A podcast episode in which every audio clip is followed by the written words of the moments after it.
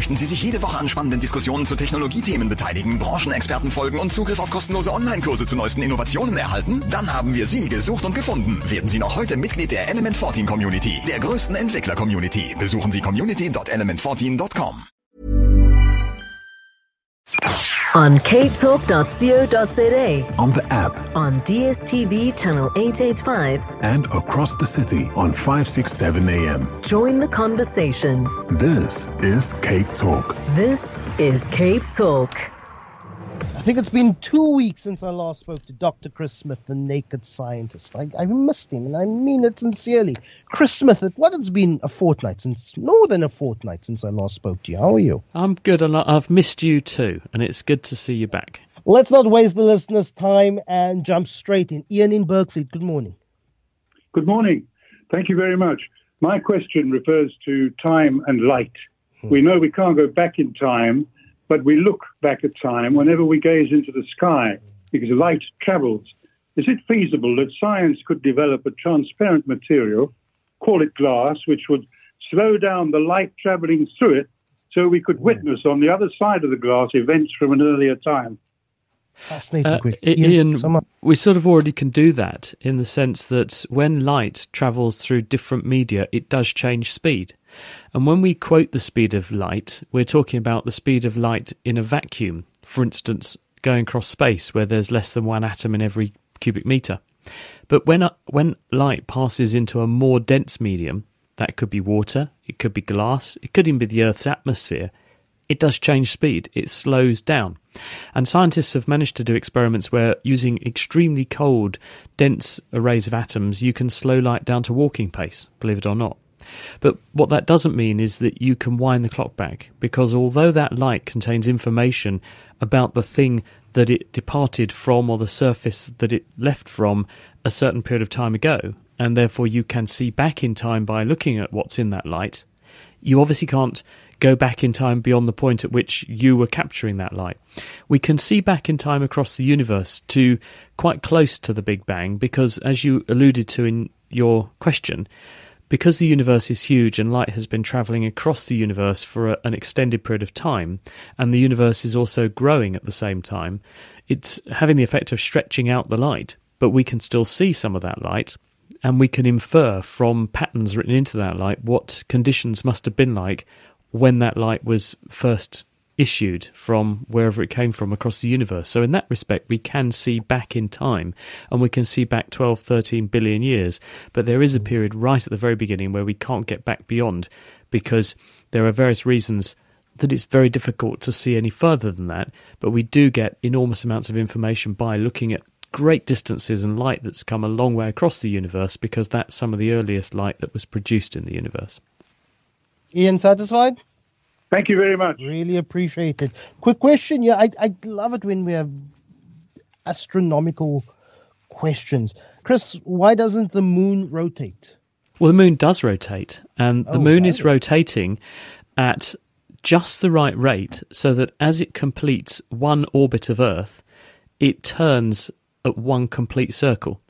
This has the effect of meaning that the moon always shows us the same face. And perhaps this is what the person who asked the question is alluding to, because the moon doesn't appear to rotate. It mm. always shows us the same face. And we somewhat incorrectly refer to the other side of the moon as the dark side of the moon. Dark. It's not dark at all, because, of course, at certain points in the moon's orbit around the Earth, it's pointing straight at the sun. So it's illuminated, but we can't see it. It's dark because we can't see it, mm. but the moon does rotate. It just happens to be rotating mm. for various reasons, so that the same face always points towards the Earth, because it does one complete rotation of it about its axis for every orbit it completes of the Earth. And if you do the experiment yourself, if you hold a tennis ball to be the Earth and a ping pong ball to be the moon, for example, and you rotate your hands in the right way as you as you move your hands around each other, simulating an orbit, you'll see that mm. you can achieve a rotation of the hand with the ping pong ball moon in it, which is just right to keep the same face of the moon always pointed towards the Earth. Mm. Chris, if melting ice blocks don't make the water level in a glass rise, how would melting glaciers make sea levels rise, Chris? It's quite right that if you have glass float, if you have ice floating in your glass of water, and it's up to the top of the glass. When the ice melts, it will not overflow, and the reason is that the ice is displacing or pushing out of the way a volume of water equivalent in weight to the mass of the ice. Mm. And the ice is water itself, and so therefore the floating ice will displace its own weight in water. Therefore, it's already displaced and contributed to a water level rise equivalent to the, the amount of ice. That's for floating ice. The distinction is what about when the ice is on land, because it's floating on the Earth's crust, but it's not floating on the water. And this is where sea level rise comes from. If we melt the Arctic, the North Pole, then most of that ice is sea ice, and so it's already displacing water and causing sea level rise. Therefore, if it melts, nothing will change. But when we have glaciers, for instance, and ice sheets on Greenland, we have the Antarctic ice sheet. Those are over land, they're over crust material. If they melt, then the water goes into the water, and it does lead to a sea level rise. So that's the reason. Yes, I'll take a voice note as well, but I'd appreciate if you rather call in so you can ask your question directly to Doctor Chris Smith, the Naked Scientist. Let's have a listen. Morning, Chris. I'm interested to know your take on, or opinion on, um, chaos theory and nonlinear dynamics, and more specifically, the consequences of, or implications of, of that theory on our current Newtonian Newtonian paradigm, um, being very linear. A causes B causes C. Um, hoping that makes sense. And the reason I ask is, when reading up on it, the two seem very juxtaposed, um, and the latter seems to undermine quite a bit of the former. Um, thank you, Johan from Capri. Please explain, what is chaos theory, Chris? Um, well, let me simplify by, by saying that when Isaac Newton, who is a famous physicist back a few hundred years ago, working in, in Trinity College, Cambridge, roughly where I am, he envisaged uh, and, and used maths to work out quite an elegant solution to explain how things move around the universe, for example. So if you've got planets going around the sun, if you've got people standing on Earth, apples dropping out of apple trees, there is a way of working out how they move based on his laws of motion and some mathematical calculations. And for the vast majority of things, that works very well. But when you then take it to extremes, either things that are extremely big or things that are extremely small, it breaks down. And this was one of Einstein's insights, and uh, he pointed out that actually when you get to the very, very big or the very, very small, then Newton goes wrong. It's off, and there's various reasons why it's off, and this means we have to invoke other forms of, of, of physics in order to account for these extremes. And some of Einstein's experiments showed that uh, why Newton was off when he did famous things like gravitational lensing experiments and, and so on. So Newtonian physics is very good for the vast majority of situations and accounts for how things work, and it's a good rule of thumb. When we go to extremes, then we need to use other methods, and this is where the quantum realm comes into play, for example, at the, at the tiny scales, and um, you know, massive scales, we were dealing with stars and, and black holes and so on. You, you need to, to work slightly differently. Now, mm. why we, we get these differences and why we get these disparities, we don't have a grand unified theory of physics. In biology, we do. It's, it's Darwin's theory of evolution by natural selection. We don't have the equivalent in physics, which currently marries together all of the different branches of physics and why things have mass, why mass uh, causes gravity to happen, how gravity travels and is uh, propagated through the universe. We don't have a way of bringing together all these different branches of physics, and so at the moment we have ideas, we have theories, and we have ways of making it work, but we can't account for why some aspects of physics are the way they are at the moment. Is it related to what we call the, the the the butterfly effect, that a butterfly flapping its wings in South America somehow um, just gets bigger, bigger, bigger, and then results in the tornado in Tornado Alley somewhere in Kansas? Is that is that well, related to that? Well, I mean, yeah, I mean, it, it came from Jurassic Park, didn't it? Where the, the guy who is a, a chaos theoretician, I think, in, in the in the story or in the mm. film. Um, yes, I mean the the The idea is that you have one perturbation in one place that then has a knock-on effect, which then causes the whole thing to then change slightly and something else to happen. And all these knock-on effects slowly end up being one massive outcome. But uh, in, to be honest with you, the, it's very hard to model all of this because yeah. there are so many millions and billions of possibilities that it's impossible to say it's wrong, but it's also impossible to say mm. when this is going to happen. Zuki in Big Bay, I see you, but Passad in Constantia, good morning. Morning, Lester. Uh, hi, Chris. My question to you is in two parts. Number one, what's the scientific view on acupuncture? And the second part of it is fish therapy, for, particularly for the foot, where the fish come and nibble and presumably eat away the dry skin. What are your views on it? I've had that. Thanks, Basad. I've had that on uh, the trip to Thailand. You put your, your feet in a in a, in a little tank, and the, the, the thought is they, they nibble at all the dead parts of your, your scaly and bunionful feet, and it has, has, has properties that will give you smooth and soft baby-like feet. Speak for yourself, Lester. I've got lovely baby smooth feet already. And if you believe that, you'll believe anything. First of all, acupuncture. Well, for anyone who's not familiar, this is the idea of sticking very fine needles into certain parts of the body, and that has the effect of stimulating the nervous system, and this has the effect of achieving various physiological outcomes. Now, on the one hand, uh, there's a whole lot of folklore around this, and probably some bunkum, and you know, a story that improves from the telling. On the other hand, there is a sound physiological reason for seeing and saying why this would make a difference. The whole business of stimulating certain nerves to achieve certain outcomes in the body, I, I think, is probably a bit de- debatable. But the whole principle of if you stick something into the skin and stimulate one class of nerve fibres, you can change the way that others behave. That's absolutely sound physiology and neuroscience, and researchers know that that's absolutely the fact. We've got really good evidence to support it. So the idea is um, that, and this is based on different types of experimentation, if you stimulate certain classes of nerve fibre in the skin or other parts of the body, usually the ones which are uh, the...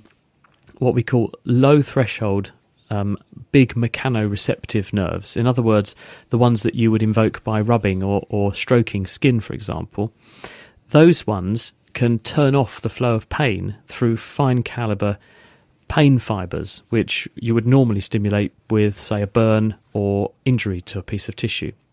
And this is called the gate theory of pain. It's the same reason that if you stub your toe, you were just talking about feet, then you would mm. rub the area and get relief. If you hit your mm. thumb with a hammer, what do you do? You put your thumb in your mouth and give it a good suck, unless it's covered in grease or something, of course.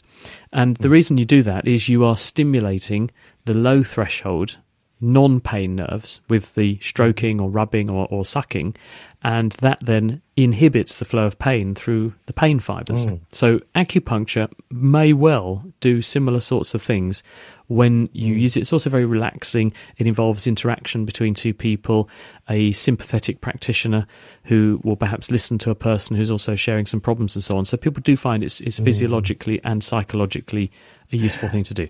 The f- and, and that brings in the concept, sorry, of, of, of soothing. So if uh, a, a kid falls or knocks its head, uh, there is the emotional, psychological soothing of the mom and dad, kissing the forehead or or the ouchie, and also at the same time giving it a little bit of a of a rub, and that, as you say, stimulates that yeah. particular, or inhibits the pain in that particular part. I think you've got the psychological rub and stroke that you get from mm. some aspects of comfort, and then you also get mm. the physiological prod and rub you get from things like mm. either acupuncture or, or rubbing the area better.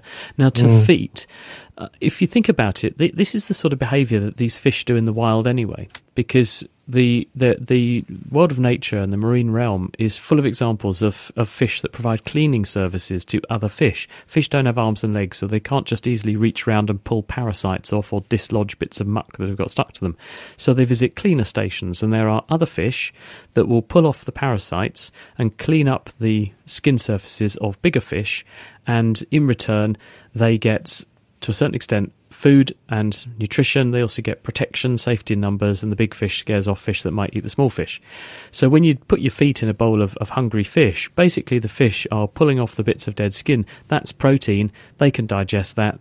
Fish need protein to grow because their bodies are full of muscle. That's what fish skin and um, fish tissue is. So it suits them down to the ground to go and clean up your feet for you. They benefit, and so do you.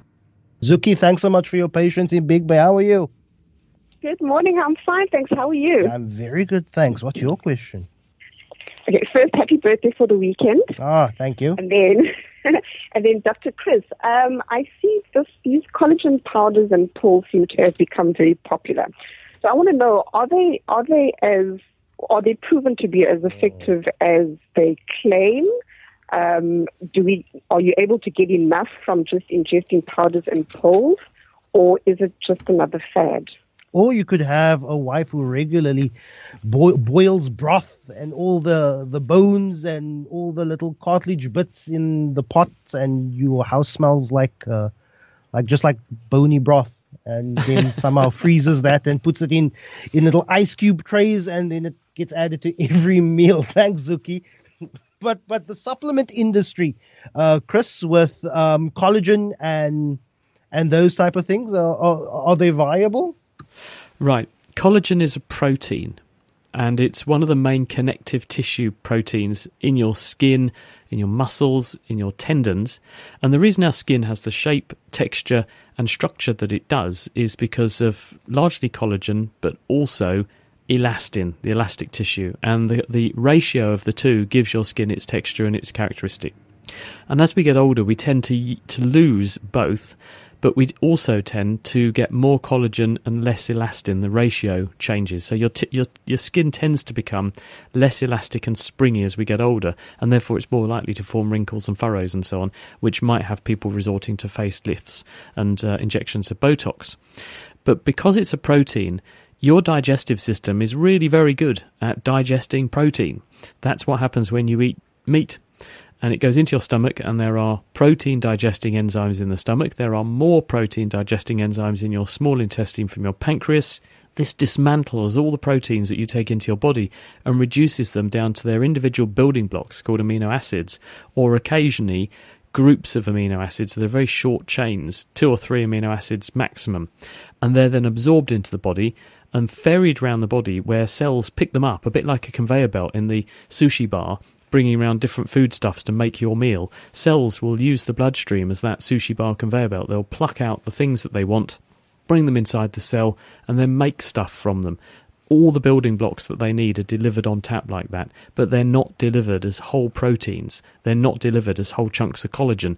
So eating collagen, just because it's collagen, is not going to help. Mm. Eating a balanced diet that has the right amount of protein in it, the right amount of other essentials that you need, carbohydrates, fats, micronutrients. It's a healthy diet that's a balanced diet mm. that represents all the main food groups that's really useful. A lot of these supplements are actually just benefiting the mm. wallet of the people who sell them to you, and they're not helping you at all.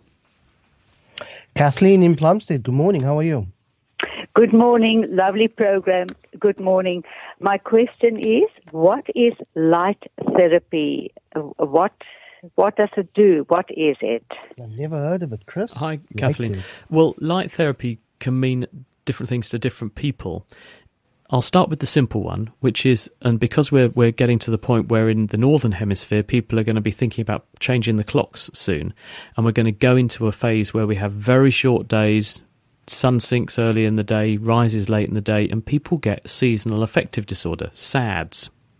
And this is where, when they are subject to changing clocks, but also long nights, dim days, not enough sunshine, people get these depressive symptoms, and it's very common. Maybe maybe a third of adults get some kind of, of S A D syndrome. And there's one form of light therapy where people buy a light box and they eat their breakfast, they go about their business during the day with a bright light on them. And early in the morning, festooning your body and deluging it in a big surge of bright light has a very positive effect on the symptoms of seasonal affective disorder. It helps to reset your body clock for various reasons, and it helps people to bolster their mood. So that's one form of light therapy. There is a different approach, which is called photodynamic therapy or phototherapy, and there are certain conditions where we give people exposure to light in order to treat underlying health conditions, which are more organic conditions rather than psychological or, or neuroscientific, neuropsychological problems. One example of that would be psoriasis, for example, which is a condition of the skin. And we sometimes give people a photosensitizing agent, which goes around in the bloodstream, gets distributed to all the tissues, and then they go into effectively wh- where you put someone to get a suntan, a suntanning room, and you give them ultraviolet A exposure, and this goes into the skin, activates the drug that you've given them, and that mm. drug is only activated where the sun or the bright light shines, so therefore you can restrict which bits of the body you treat, but chiefly it's going to go into the skin because that's where the light is. The active drug then has its effect on those cells. And if it's a skin condition like mm. psoriasis, then you're effectively treating just the skin. You're not giving systemic therapy throughout the body, which could harm other tissues that don't need to be touched because they're not affected by the condition. So it's one way of directing the therapy. Mm. So we do this for a range of conditions, and psoriasis is a common one. If if if the body synthesizes ultraviolet light, Chris, and synthesizes that into vitamin D, Um, based on our previous question on collagen, where does the vitamin D supplement industry lie in this conversation? Well, what happens with vitamin D is this is a actually a hormone. We also call it a vitamin, but it's a hormone. You can't make it in your body, and it has a really profound role mm. in helping you to mobilize calcium around the body and absorb calcium from your diet. And without adequate vitamin D, you will become calcium deficient, and this means you dip into your skeleton for your calcium supplies, and it weakens your bones. So having adequate vitamin D is a good thing. You make most of the vitamin D that you need from the sunshine, and about fifteen to twenty minutes of sunlight on exposed skin. You do need a bit more with darker skin than white skin, mm. but that's about what it takes per day of, of good quality mm. sun exposure, and this will make vitamin D, or at least it makes mm. the precursor of vitamin D in your skin. Now, there are mm. some people who live in some parts of the world where there's not enough sunshine for some of the year, and places like the mm. U K, you will find that the majority of people come the mm. end of winter will be vitamin D deficient. So under those circumstances, bolstering your vitamin D intake can be mm. beneficial, and some people are urged to take vitamin D supplements for that reason. Mm. We have space for two more questions. Sue in Tableview, I see you, but Willem in Bellville was first. Very quickly, Willem, how are you doing? Okay, fine, thanks. And, uh, Doctor Chris, uh, we know the Big Bang happened, um, and everything expanded after that. But do we know, for instance, where the center of the universe is, or, or, or, or in, for instance, in relation to the uh, uh, Milky Way? And my second question is, when the, our sun and planets formed, um, did the sun first happen and then the planets, or did it happen simultaneously? And how how did the how did our planets at that, those specific distances in their orbits from the sun, how did it happen at those specific distances? Well, let's start with the planets and the solar system first, and then get on to the universe after that. So the way this works is that in our patch of the universe, in our galaxy, the Milky Way, there would have been a huge cloud of gas and dust. This would have been about five or six billion years ago. We think that in our cosmic neighbourhood, another star exploded in a supernova, and this created a shockwave which pushed some of that gas and dust together and gave it enough of an inward momentum that it began to, under the effects of gravity, collapse in on itself. As the gas and dust got closer and closer together and rubbed up against itself and squeezed together under gravity because it was huge, it would have eventually formed a big enough ball that was big enough, hot enough, and gravitationally powerful enough to ignite as a proto-star, and that was the baby sun. So that would have come first. All this gas and dust is turning and spinning because every, everything in the universe is in motion, and you can't not move. You can't stop moving. So you add together all of the relative motions of everything, and you end up with the ultimate direction of travel of all the things that are together in one place. And, and so we end up with a proto-star, the sun to be, that's turning, and a pool of gas and material around it from which it formed that's also turning. Because of the rules of physics and conservation of angular momentum, that stuff eventually is going to sink into a sort of ring system around the star, a bit like the rings of Saturn, and in those rings, there is localized aggregation of material, which, because it's got a bit more gravity, is going to pull more material together into baby planets called planetesimals, and they're going to slowly vacuum up all the material in their patch of the orbit and slowly pull it all together to make bigger and bigger planets. And then the gravitational interactions between them all are going to pull them into a stable configuration over the evolution of the solar system. And so our planets would have jockeyed around a bit, moved about a bit to start with, until they settled down into a stable series of orbits that we see today. So that's that answer. And maybe we'll save the "Are we at the centre of the universe in the Milky Way" for next week. Mm, excellent. Quick question. Elroy, what's his name? Uh, yes, Roy wants to know, just what do you eat in a day? That's somebody. Let's ask Chris what he eats in a day. Ah, well, I always start with breakfast. Breakfast is the most important meal of the day. So I always have a decent breakfast, often cereal, but sometimes sometimes bits of toast if I'm in a hurry. But I always try and have some mm. breakfast, sandwiches for lunch, and then a decent dinner in the evening. And if I and if it's a Friday or a weekend or there's any decent excuse, then I'll get a decent uh, ale out of the freezer or that I've had in there chilling, mm. and, uh, and and quaff some of that down. A little bit of beer helps, doesn't it? It goes a long way. Möchten Sie sich jede Woche an spannenden Diskussionen zu Technologiethemen beteiligen, Branchenexperten folgen und Zugriff auf kostenlose Online-Kurse zu neuesten Innovationen erhalten? Dann haben wir Sie gesucht und gefunden. Werden Sie noch heute Mitglied der Element fourteen Community, der größten Entwickler-Community. Besuchen Sie community dot element fourteen dot com.